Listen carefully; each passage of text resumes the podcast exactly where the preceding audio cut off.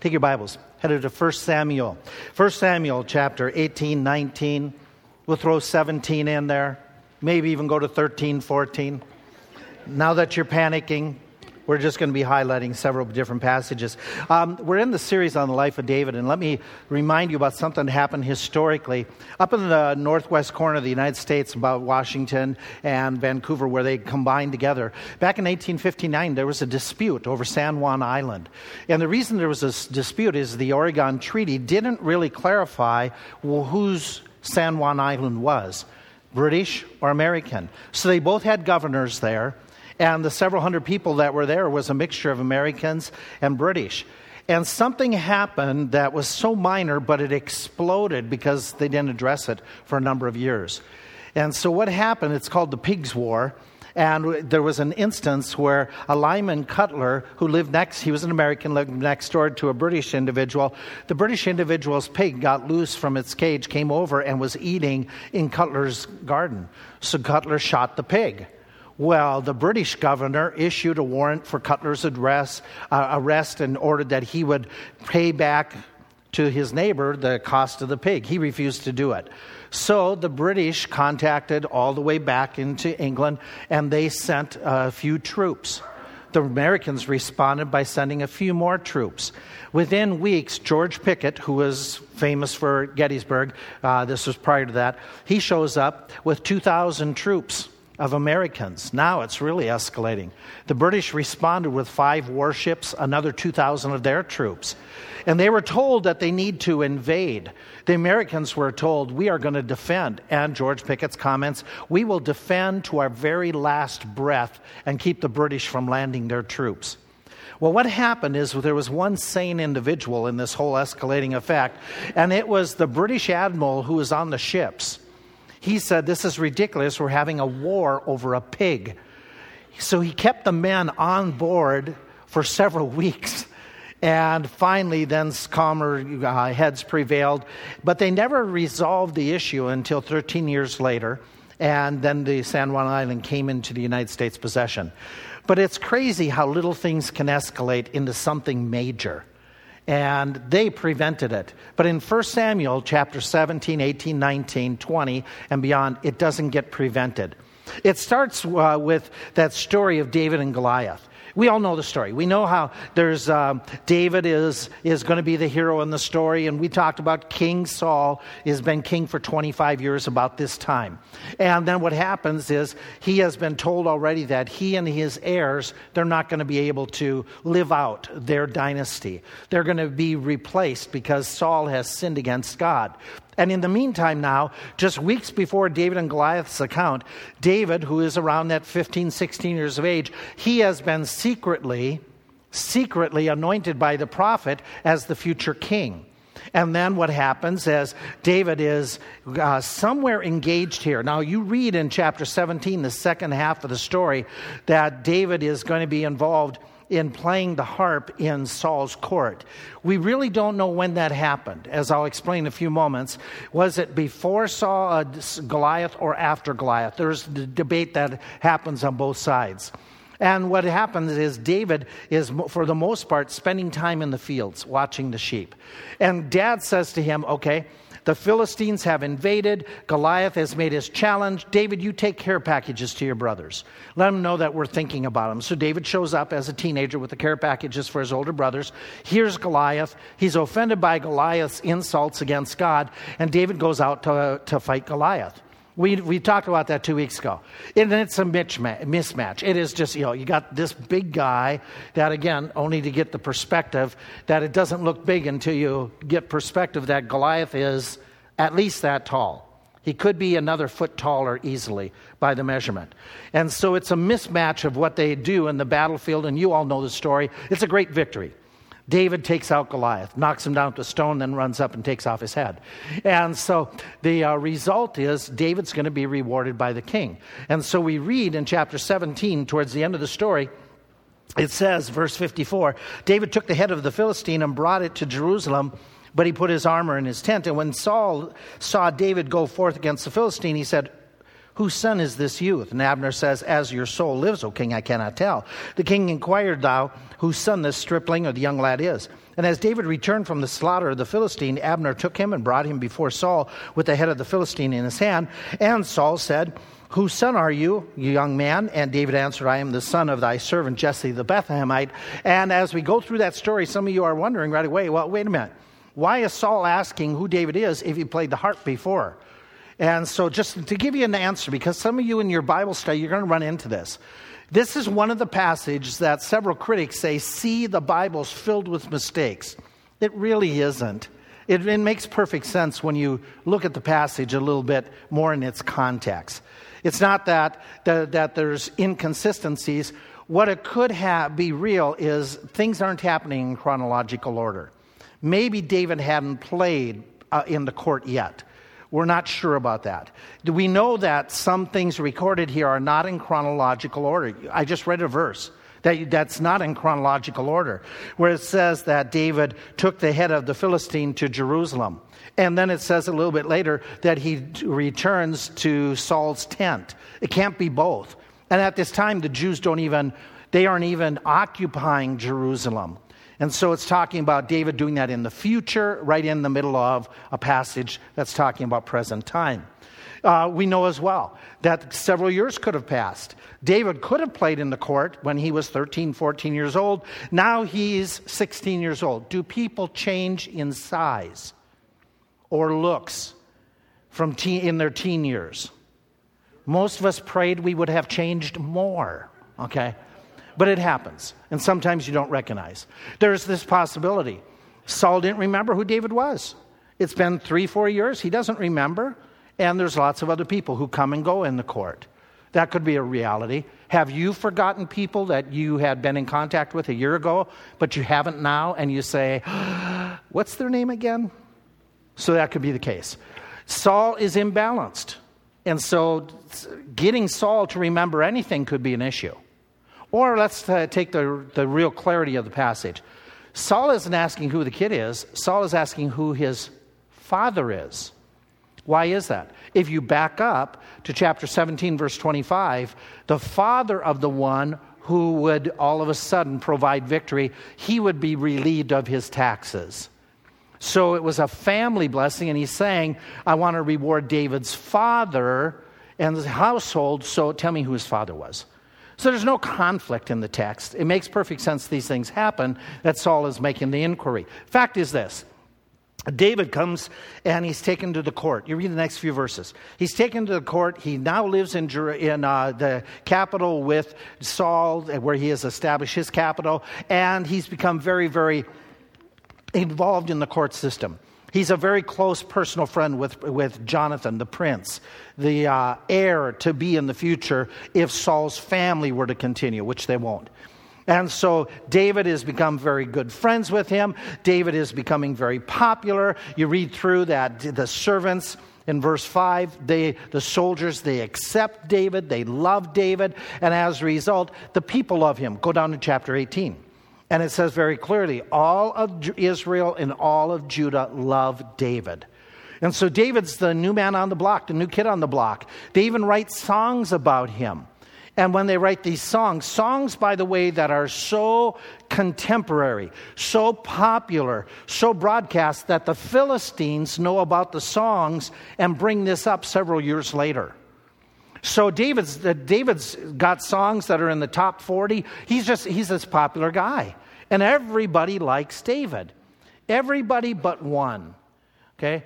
There is one person that doesn't like him. Before we develop that story, let's just pause for a second. David has risen from the back fields of the hills of Bethlehem. Now he's in the prime of Israel's spotlight, and he is doing good.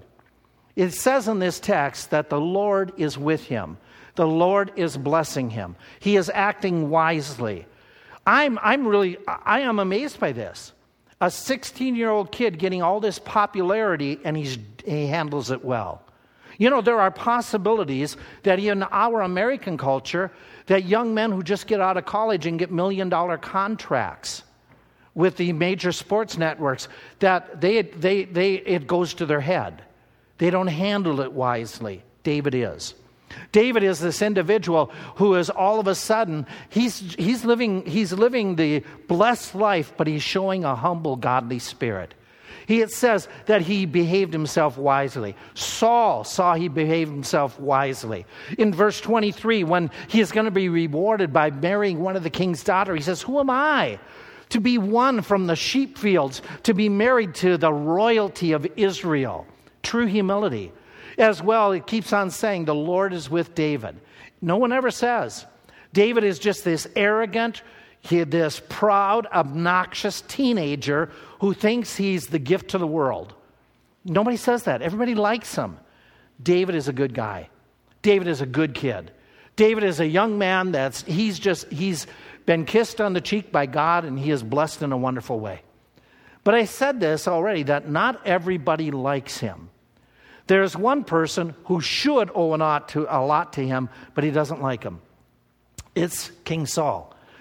David has all of a sudden had victories. He goes out to battle, and Saul even puts him over the troops. But as Saul puts him over the troops, we start reading this that the crowds gather together when Saul and David come back with the big army. David's only one of the generals, if you would. And they come back, and in chapters 18, we read that they're coming back to the capital. And it came to pass as they came, when David was returned from the slaughter of the Philistine, that the woman came out, all the cities of Israel, singing and dancing to meet King Saul with their tabrets and joy. The, the hometown bands are lining up with instruments of music. And the women are coming out to greet these heroes that have defeated the Philistines. Saul at the head, David shortly behind and the woman, they sing songs. They say, Saul hath slain his thousands, and David his ten thousands. And immediately it strikes Saul. Verse 8.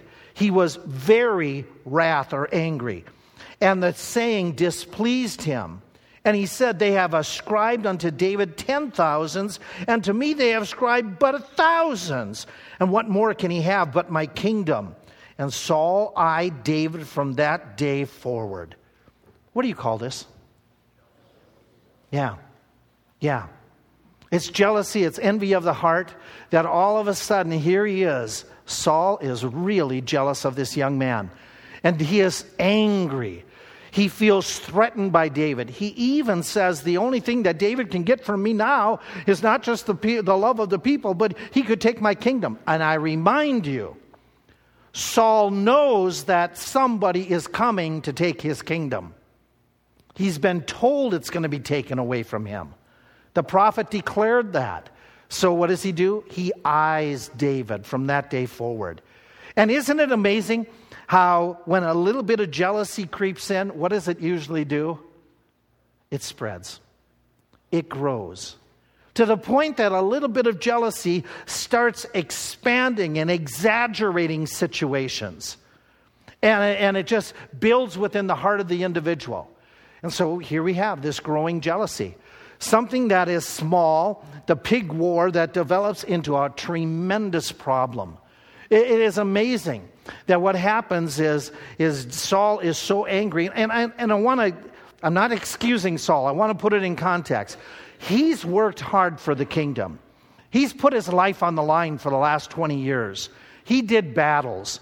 He, this was his whole life, but it's gone because his heart has turned away from the Lord and somebody else is going to replace him. And now all of a sudden he sees, it says in the text, look at it says, he sees that the Lord is with David and the Lord has left him. So he understands what this is. He knows what's going on. And we read in the text, he becomes afraid of David because the Lord was with David and had departed from Saul. And it goes a little bit further. When Saul saw David behaving himself wisely, he was afraid of him. And it goes a little bit further that it talks about how, how he is so fearful, so suspicious, so um, jealous of David, so threatened by David that David's going to replace him. He's got to take this, he's got to get rid of David. Instead of, uh, by the way, he should have known this is God's leading. God has told him, but he's going to fight it. And he's going to resent what God is doing. And so he tries to get rid of David. That's chapters 18, 19, going into chapters 20. It's the story of how David is going to be attacked time after time after time. It starts off in 1 Samuel chapter 18. Jump down to verse 10 and watch how he's going to get rid of David. It came to pass on the morrow that an evil spirit from God came upon Saul. He prophesied in the midst of the house, and David played with his hand, and as at other times, and there was a javelin in Saul's hand. And, ja- and Saul cast the javelin, for he said, I will smite David even to the wall. And David avoided out of his presence how many times? Twice. Okay, we'll come back to that after a little bit. And Saul was afraid of David because the Lord was with him. So he tries to personally kill David. Go down to verse 13. Therefore, Saul removed him from him, got rid of him, made him captain over a thousand. And he went out and came before the people. David is now leading troops. Why did Saul do that? Jump down to verse 17, the middle of the verse. For Saul said, let not my hand be upon him, but let the hand of the Philistines be upon him. How is he going to get rid of David? Put him in the midst of a battle and let him get killed. Oh, by the way, by the way, just as a, an aside, who does this later on? David does the very same thing. Isn't that interesting? David is, David is put in the front and thick of the battle. That's how Saul's going to get rid of him. And then it's not only there, but we read a little bit further we read Michal, Saul's daughter, loves David. And they told Saul the thing, and he said, I, I got an idea. I know how to get rid of him. I am going to say that if you want to marry my daughter, here's the dowry. You have to take the life of a thousand Philistines. You got to go out, kill them. And you need to bring back body parts to prove that you've destroyed the thousand Philistines. He's sure that David's going to get fe- defeated in battle. And so what he does is David goes out, he kills a thousand Philistines, comes back. Saul has to give the daughter because he's, he's got a he's got to save face. Do, politicians do this once in a while. Okay, they save face. And so what happens is David, it says he gets him, but look at the verse 29. It says, And Saul was yet the more afraid of David. And Saul became David's enemy how long? For the rest of the life, uh, continually. But that's not the end of the story. We go into the next section of the story in chapter 19. Jonathan, he mediates and says, Dad, please don't promise not to kill David. Let David come back. He's your son in law. Come on, let's, let's work this out. Sure, he can come back. He can come to the court. And so he comes back to the court, and it says, that David is there. He's leading some troops. Things have calmed down, and David's successful. But an evil spirit from the Lord, verse 9, was upon Saul. He sat in his house with his javelin in his hand, and David played with his hand. By the way, if you were David and Saul is playing with his javelin, what would you watch out of the corner of your eye? You'd watch Saul, okay, because he's tried to kill you two times before. Look at the passage. And Saul sought to smite David even to the wall with the javelin, but he slipped away out of Saul's presence, and he smote the javelin into the wall. David fled and escaped that evening. So here he is trying to kill him again, but he's not done. What it says in verse 11 it says that David goes to his own house. and he's with Saul's daughter, Michal, his wife. He's in their bedchamber, and it reads in verse 11 Saul sends messengers. That's what the King James reads. Does anybody have another translation that reads? Okay, he sends his troops, his assassins, is the idea. He's sending his assassins unto David's house to watch him and to slay him in the morning. And Michal, David's wife, told him, saying, If you save not your life tonight, by tomorrow you're going to be dead. So Michal helps David slip out of the window of the, of the house from the bedroom. He flees, he gets out, and then she goes to the troops that are there to kill David and says, David is sick, you can't see him. And she, she, she holds back the troops, delays them, and gives David enough time that David flees and gets out of the area totally. So this is your father in law. Well, maybe some of you say, Yeah, I can relate. okay. This is your father in law trying to kill you. And not only does he try to kill you, he hires assassins. He's, he's time and again, this has escalated beyond control, but it's not done. Read the rest of the chapter. David runs to the area of Naioth where he joins the prophet Samuel. Samuel is worshiping the Lord, And so Saul, he hears that David's down in Naioth. So he sends troops again to kill David. And this is going to this is going to be a terrible thing because if they're going to attack David, which prophet is going to be there to defend David? Samuel, because Samuel anointed David. And so this is going to become a, a nightmare for Saul religiously. And so he sends the troops, they get down there. When the troops get there, all of a sudden the Spirit of God takes over the troops and basically immobilizes them. They can't hurt David. They just start prophesying. The idea could be they start praising God and worship takes over. And Saul hears that his troops have been immobilized by the Spirit of God, protecting David. Again, if you were Saul and you knew Jehovah and you understood that God has intervened and God has spiritually moved your troops that they couldn't harm David, what would you think? You better stop. But Saul sends a second army down there, sends the troops down. They come, they arrive, and guess what happens to them? The Spirit of God takes over. They become like their other troops, and all of a sudden they can't do anything. So Saul, in his great wisdom, sends a third troop down. And they come down there, they're overcome. Then Saul finally says, I'm going to come down there and I'm going to handle this myself. When he gets there, the Spirit of God takes over to him and immobilizes him, and David is able to escape. Saul is crazy. Saul is nuts. Oh, Pennsylvania Dutch. He's nuts. Okay. He, he's just, he's a, he, he is, this is just beyond belief what he's done. It has escalated to this very point. It's amazing. It's absolutely amazing. And this starts the new chapter of David's life. For a period of probably about 15 years, David is a fugitive. And he gathers around him David's mighty army. That takes over the next few chapters of the book, where David is an adult and he, has, he fights the Philistines, protects Israel, but he is also running from Saul.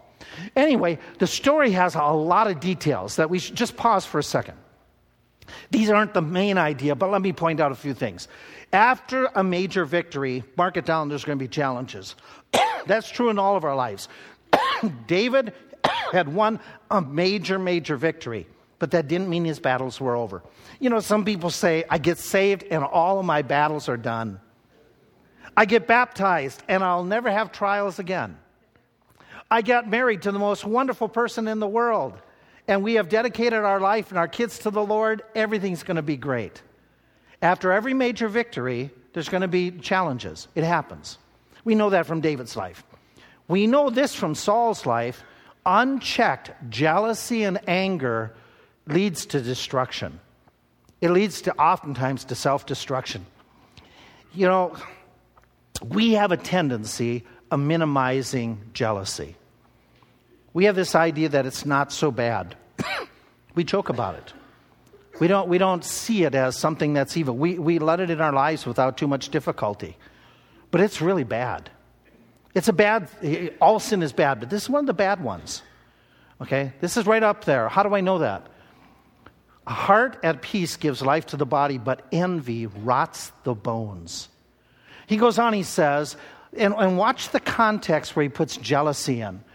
Let us walk honestly as in the day, not in rioting or drunkenness or in immorality or wantonness, not in strife and envying.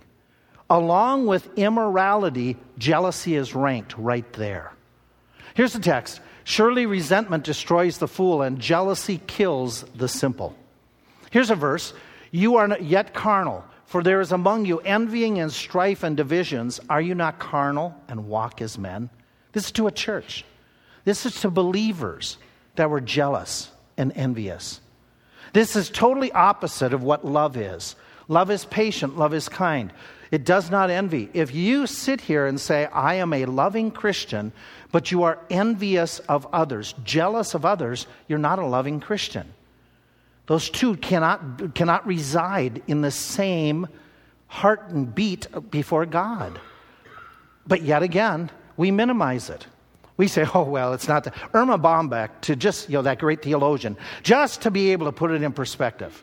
She says, this is the way a lot of people, you know, they, they don't want to bring themselves out, you know, say, I'm envious. Lord, if you cannot make me thin, at least make all my friends look fat. Okay, that was her idea of how many people approach jealousy, that they just kind of change the scope of it.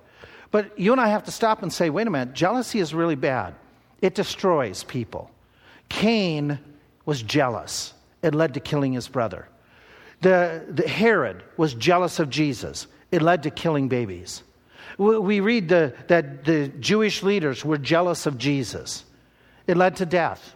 It leads to self destruction. Daniel's co workers were jealous of him.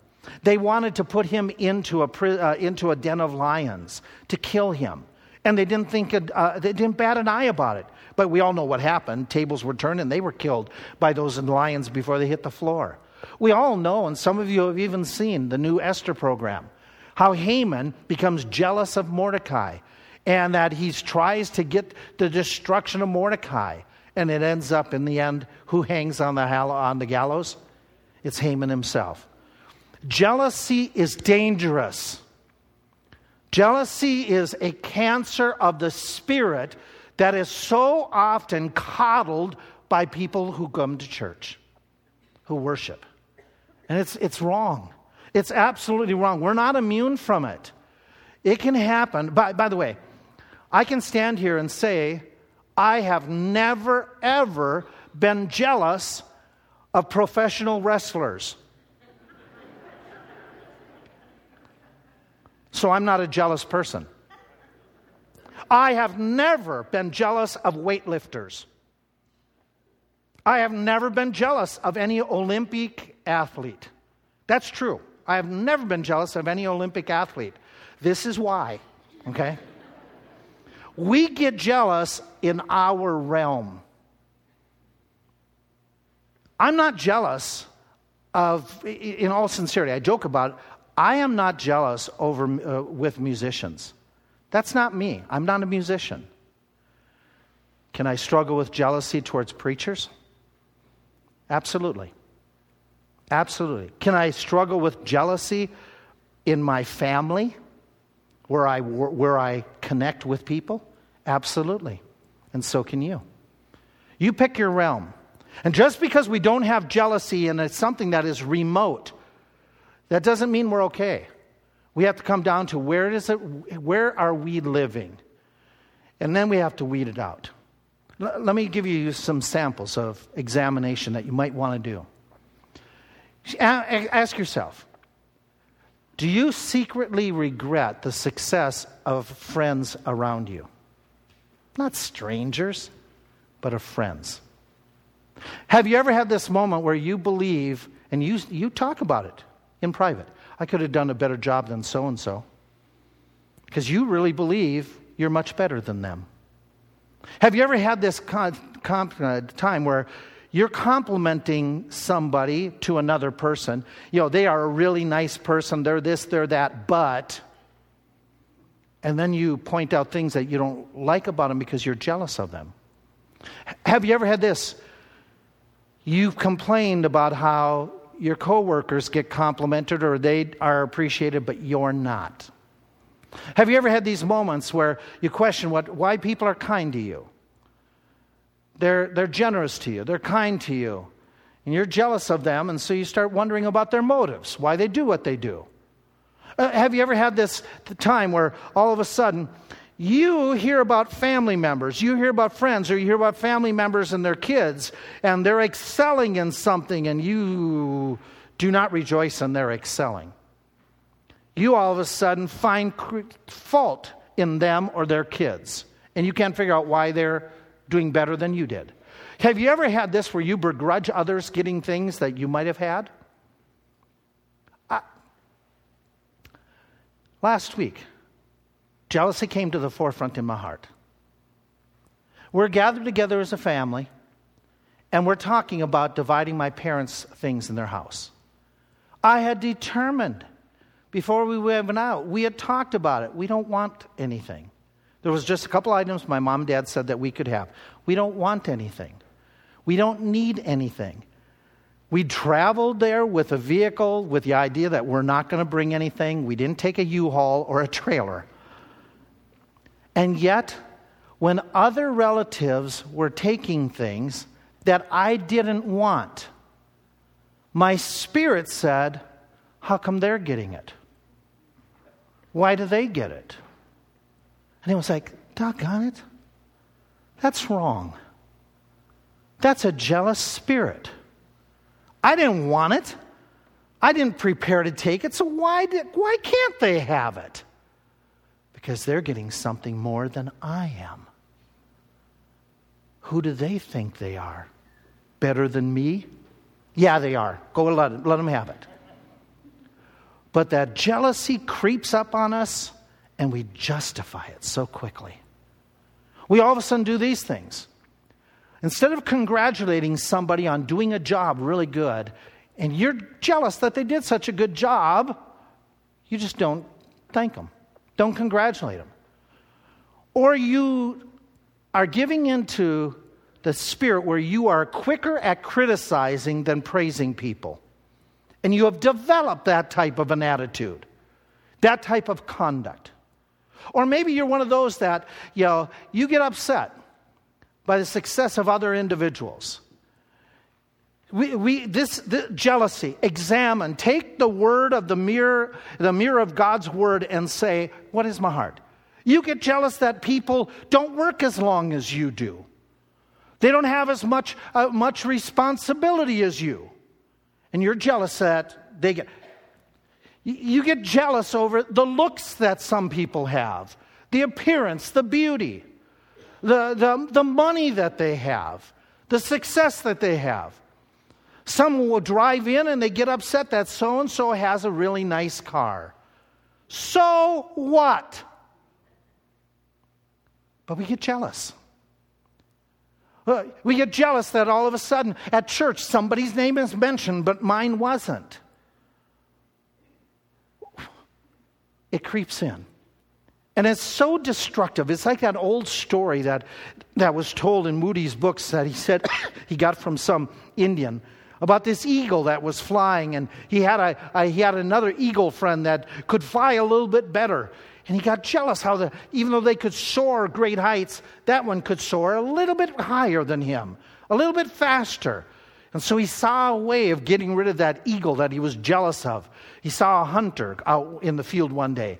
So he has a conversation with the hunter. And he says, Why don't you shoot down that bird? You're out hunting. And the hunter said, I would if I had a really good feather. The eagle offered him one of his good feathers. He put it on the arrow, shot, missed. So the bird keeps on offering feather after feather after feather. And eventually, can't fly, falls victim to the hunter. That's the way jealousy affects us, that it destroys us. Can we, can we just move a little bit further? Not everyone's going to appreciate you. In fact, there's going to be moments that somebody, if you're like a David and you're doing right, they might attack you. And their attacks could be like what they did to Jesus. Jesus was ministering, was doing good, and they didn't like it. They didn't like that Jesus was addressing the sinful crowd and seeing people change. So they attack. You're, you're doing ministry, you're serving, you're reaching out, and some get upset at you. They get jealous of you, and then the attacks start intensifying. Or you're like our brothers who were the first apostles. As they ministered, all of a sudden others were jealous of them. The Sanhedrin brings them in and brings it to the point of persecution and beating. Whatever the level is, we know that we're not going to be appreciated. In fact, it says in 1 Peter, wherein they think it strange, the Gentiles, the world, that you don't run with them with the same excess of riot while they speak evil of you. Why aren't you doing the same ungodly things that are destroying our lives? We ran into that with some of our relatives. Why aren't you, why aren't you guys drinking and doing drugs and ending up in jail like the rest of us? Do you think you're better than us? It was like, what? That makes no sense. You know, why aren't you having as many divorces and remarriages and, and you know, unwed pregnancies? Why aren't you doing that like we are? And they were jealous that, you know, some in our family were serving the Lord and they had stable homes. It'll happen. It'll happen. It'll happen to you, it'll happen to others. But here's the principle. And let's talk this through. You need to always do right like David did. This is the real crux of the story. Always do right even when you're done wrong. Always do right even when you're done wrong. Always do what David did. What did he do? Quick observations. David behaved himself wisely. Time and time again, David did exactly what was the wise thing to do. And I remind you, I remind you, biblical wisdom is this biblical wisdom is applying God's word to your life, it is doing what God's word says, it is responding the way God's word says. It is reacting the way God's word says. It is living the way God's word says. Even if they're jealous, even if they attack, do right when others do you wrong by behaving yourself wisely. Number two, David did not, and this your notes might be a little bit out of order on a couple of these than what I finished up with. David did not retaliate. This is, this is my human spirit. None of, you, none of you would do this. But I got to tell you, if I was playing the harp, which certainly wouldn't have calmed Saul down, that would have given him you know, more cause. But if I was playing the harp and somebody threw a spear at me, my flesh would want to Oh, I am not the only one in this room. Okay? My flesh would want to throw the spear right back. Maybe I wouldn't throw the sharp end, but I'd still throw something at him. David doesn't. David doesn't do it. David doesn't revolt against the king. Think this through. David already knows he is anointed to be the next king. He knows he's replacing Saul. Couldn't he have said, let's do it now? Couldn't he have rallied other people? He doesn't do it because it's not right. It's not the right time. He doesn't go to stir up others against Saul. There's nowhere in the text that gives any indication he's going to the troops and he's stirring them up. That he's trying to get them purposely to follow him and discount Saul. They love him, they follow him, but not because of his media campaign. David did not seek to tear down Saul, even when Saul breaks his promise. Saul's reward for killing Goliath, I'll give you my oldest daughter, Merab. We read about it in the account that Saul decided David wouldn't get Merab. He gave her to somebody else. Saul, David's response, I wasn't that good anyway. I'm not that type of, I'm, I'm not really worthy of being related to the king. He didn't go on a campaign against Saul. Something else David does. Okay? David continued to remain, and I'm going to make three observations here faithful to the king. In verse 8, uh, verse 5 of chapter 18, he goes wherever he is told to go. We read in verse 16 of chapter 18 that they love him because he went out before Israel. He is fighting the battles for the people. He is still doing what he's supposed to be doing. Chapter 19, verse 8, that he goes out to war and fights the Philistines. He is faithful to what he's been assigned to, to follow the king and the cause. He is respectful. It says in verse 18, when that issue of Merab in chapter 18, verse 18, where it talks about who am I? What's my life that I should be related to the king? He does the same thing in verse 23, where he says, Seem it a light thing to you that a king's to be a king's son in law, having that I am a poor man to be lightly esteemed. He says, This is something that's just unbelievable. He is helpful. Chapter 19, verse 9. Even though he's been attacked by a spear, when he's, he says, I'll still play for Saul. I'll come again and I'll try to give him some soothing music to help him out. David is helpful. He is respectful. He is faithful. He is doing this even after he has been mistreated. Do you do that? Some relative or family member says something really caustic to you. Are you still helpful to them? Do you still try to lend a hand? Somebody, somebody did something that you don't like. They attacked your kid verbally. Are you willing to remain faithful to the cause of Christ, to the gospel, and still giving out the word? If you go to Romans chapter 12, Romans chapter 12, hold your finger and we'll come back to just a couple more minutes. Romans chapter 12, I want you to read a text with me that's talking about believers in the New Testament experiencing what David did. Romans chapter 12, please, all of you, Take your iPhones, take your Bibles, turn here and follow this text. Mark it down. This is how you're supposed to act instead of following jealousy, retaliation, anger, upsetness, turning others against that person. Romans chapter 12. Verse 17 recompense or repay to no man evil for evil. Provide things honest in the sight of all men.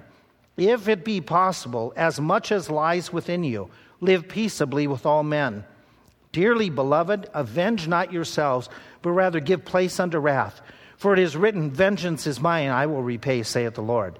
Therefore, if your enemy, the person who's done you wrong, the relative who had criticized you, the family member who took advantage of you, the coworker who, who just, you know, they got the promotion by lying about you, the neighbor who, who they, you know, they're, they're, you're living next door to just a really tough situation. If your enemy hunger, feed him. If they thirst, give him drink. For in so doing, you shall heap coals of fire on their head. And be not overcome of evil, but overcome evil with good. That's what David did. That's what you're supposed to do. David, as well, did this. He remained open to reconciliation. This is where many believers stop. And yet, the Word of God calls for reconciliation in some of the hardest situations. In Matthew chapter 5, it talks about personal offenses something said, something done, some personal offense. And it says, if your brother, if somebody close to you has offended you and they've really upset you, they've hurt you, and you come to worship, and in Bible days, you'd have to travel days to worship. Stop the worship, reconcile with that person, go back home. Take the trip of several days, get back home, then you come back, and then you make worship. He is saying in this text that if some teenager has snubbed you, has gossiped about you, you reconcile. You go to them and you take care of it. And yet, in our world, uh, in this world, offenses are done all the time, and it's okay to be angry. It's okay to be bitter. No, it isn't for the child of God. The children of God are supposed to live peaceably with one another. We are to be peoples that are spreading light, not darkness, not gossip, not anger, not bitterness. We're supposed to be showing forgiveness and grace and kindness and help, even to those who hurt us. Should we take it to a realm that is really difficult? In the New Testament, couples who are married were to work at reconciliation. I know that divorce happens. I understand in the scriptures when, it, when it's permitted, but it was never promoted. You're supposed to work at reconciliation, but you don't understand. I understand the Word of God. The Word of God says work at reconciliation. I, I understand when differences arise in church. I understand it does. I, I, I get it that people get jealous of my tuft. It's only Pastor Tony. That's the only one. I care. Okay. I understand that we have differences. We don't all think the same. We don't all work at the same jobs. We don't all have the same opinions about food. Some of you like coconut, and I don't understand that. Okay. Some of you even eat, what's that Pennsylvania Dutch stuff that's on the ground? Scrapple. Yeah, some of you even eat that. And then you come here and worship with that same mouth. I, I just don't understand. Okay. we have differences. And it's okay, we can joke about some of those things, it's fine. But not to the point that you don't talk to one another. You wouldn't fellowship with one another. Come on. Come on, we're brothers and sisters in Christ. You're going to live with them forever and ever. There's no room for jealousy in a church. Does it happen? Yes. Is it wrong? Yes. And so, what we need to do is we need to do what David did. That David was open to reconciliation. Think this through. He threw a spear once, but not just once, it says twice. And then David, what does he do? Know, when Jonathan intervenes, David goes back and David makes himself, you know, here I am again with a big target. But David is willing and then David does this at chapter 20 after this has gotten really ridiculous. It's an interesting concept in chapter 20, verse 1. It's, it's, it's profound. No wonder he is called the one that is acting wisely according to the word of God. David fled from Naioth in Ramah, came and said, to, said before Jonathan, What have I done? What is my iniquity? What is my sin before your dad that he should seek my life? David wants reconciliation and seeks now for mediation. He is so determined on getting this thing right. Well, we know the end of the story that it so happens with Saul. He tries, but he can't because Saul's over the edge. But some of you don't try. Some of you haven't made effort. Some of you wouldn't even go back a second time. Some of you wouldn't forgive seven times 70. The grudge is there, the anger is there, the jealousy has taken over. David does this. He sought out godly friends. I think Jonathan is a godly friend. I think another godly friend in this whole thing is Samuel, where he runs to Ramoth to get near Samuel to get advice. David, what strikes me, is one of these individuals that when he gets burned, he doesn't do what others often do. That's it, I'm done. I'm never associating with people again. I'm going up to the Poconos, getting a cabin, and I'm going to be all by myself. David doesn't do that. David doesn't do that. And, and, even though we might be loners, we still have responsibility to interact with the family of God. And so David is one, he seeks out godly friends. The last thought that is really important to me, he's open to constructive criticism. Did you catch that in verse 20, 1 of 20 when I read it? What have I done? Jonathan, point out to me. Whoops. Jonathan, point out to me. What do I need to change? What do I need to improve on? I got to tell you, there's very little in my life that I see that I need to work on.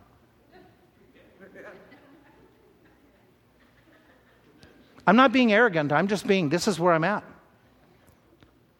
I, I do know there's some things, but I don't see them as well as Deb does. I don't see them as well as my coworkers see them. I don't see some of those things as much as you see them. And you know it's true for all of us. We easily deceive ourselves. It's a common problem in New Testament churches, Christians. We've, we've done our Christian thing and we say, hey, I, I, I think I've kind of pinnacled here. I've kind of done the best I can do. And I'm kind of okay with it. And David says, We got a problem. What can I do to change? You tell me, Jonathan, what, what have I done in this relationship that I should change? Have you ever done that with a family member? You know, that jerky cousin? That brother or sister that they were, they were mom and dad's favorite? Doesn't bother you anymore, but they were mom and dad's favorite. And you don't talk to them because it doesn't bother you. But you don't have much relationship. Have you ever reached out and said, What can I do to change this? I'm open. Finally, and I said it was the final, I was wrong. David was able to do all this because the Lord was with him. The Lord was with him. Multiple passages. So we have the story of this guy, and what do we do with it? Let's do two things. If you see a pattern of jealousy in your life, deal with it. How do you do that? Number one, admit it. I, I, this was me. This was me as last week and then coming back and preparing even this message, thinking through to stop and say, How many times have I admitted to God I've been jealous? Huh. That's not big on my list.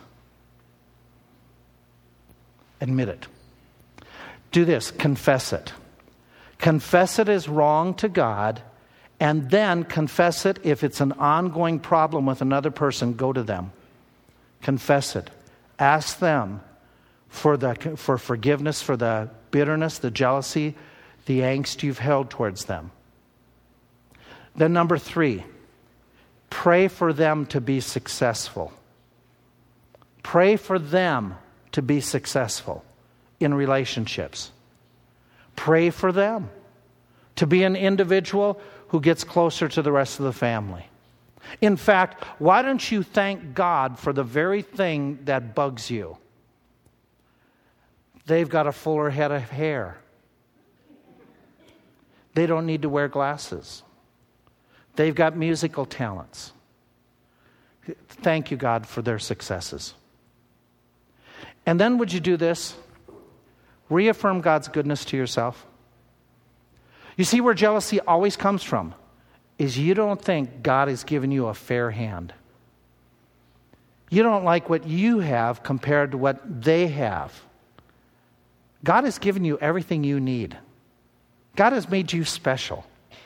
The reason you're jealous is you just haven't come to the conclusion that God has given you everything you need and that you are really good the way God made you. I'm not talking spiritually good, I'm talking just in this sense God's working in you. God is, God is, He's made you right. And reaffirm what I've got for hair is good enough. What I've got for vision is good enough. What I've got for abilities is good enough. What I've got for a church family is good enough. I don't need to be jealous of any other preacher. I have got the best church family in the world for Deb and I. But I need to reaffirm that. That God, you have been good to me. You have given me everything that I need.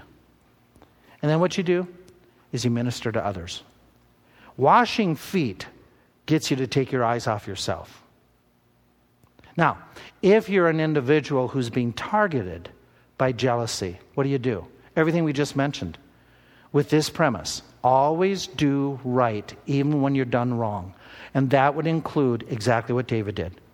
Be wise, be faithful, be helpful, be respectful, return good for the evil. Just you do what you're supposed to do. Now, we say all of this with this premise that you are able to do this because you have a love for God in your heart, that you are an individual that already loves the Lord Jesus Christ, and that you have the Spirit of God living within you. But maybe, just maybe, you're here this morning, you haven't come regularly, or you've come a few times. Maybe this is too this is going to be too difficult because you have to first of all have a relationship with Jesus Christ that the Spirit can be residing in you you have to have a forgiveness of all that jealousy and anger that's been in the past, and it needs to be under the blood of Jesus Christ. You need to know that you're on your way to heaven with the idea that I know eventually I'm going to be with Christ, and so that gives me incentive to be able to be right with others and right with God. If you're here this morning, you're not born again.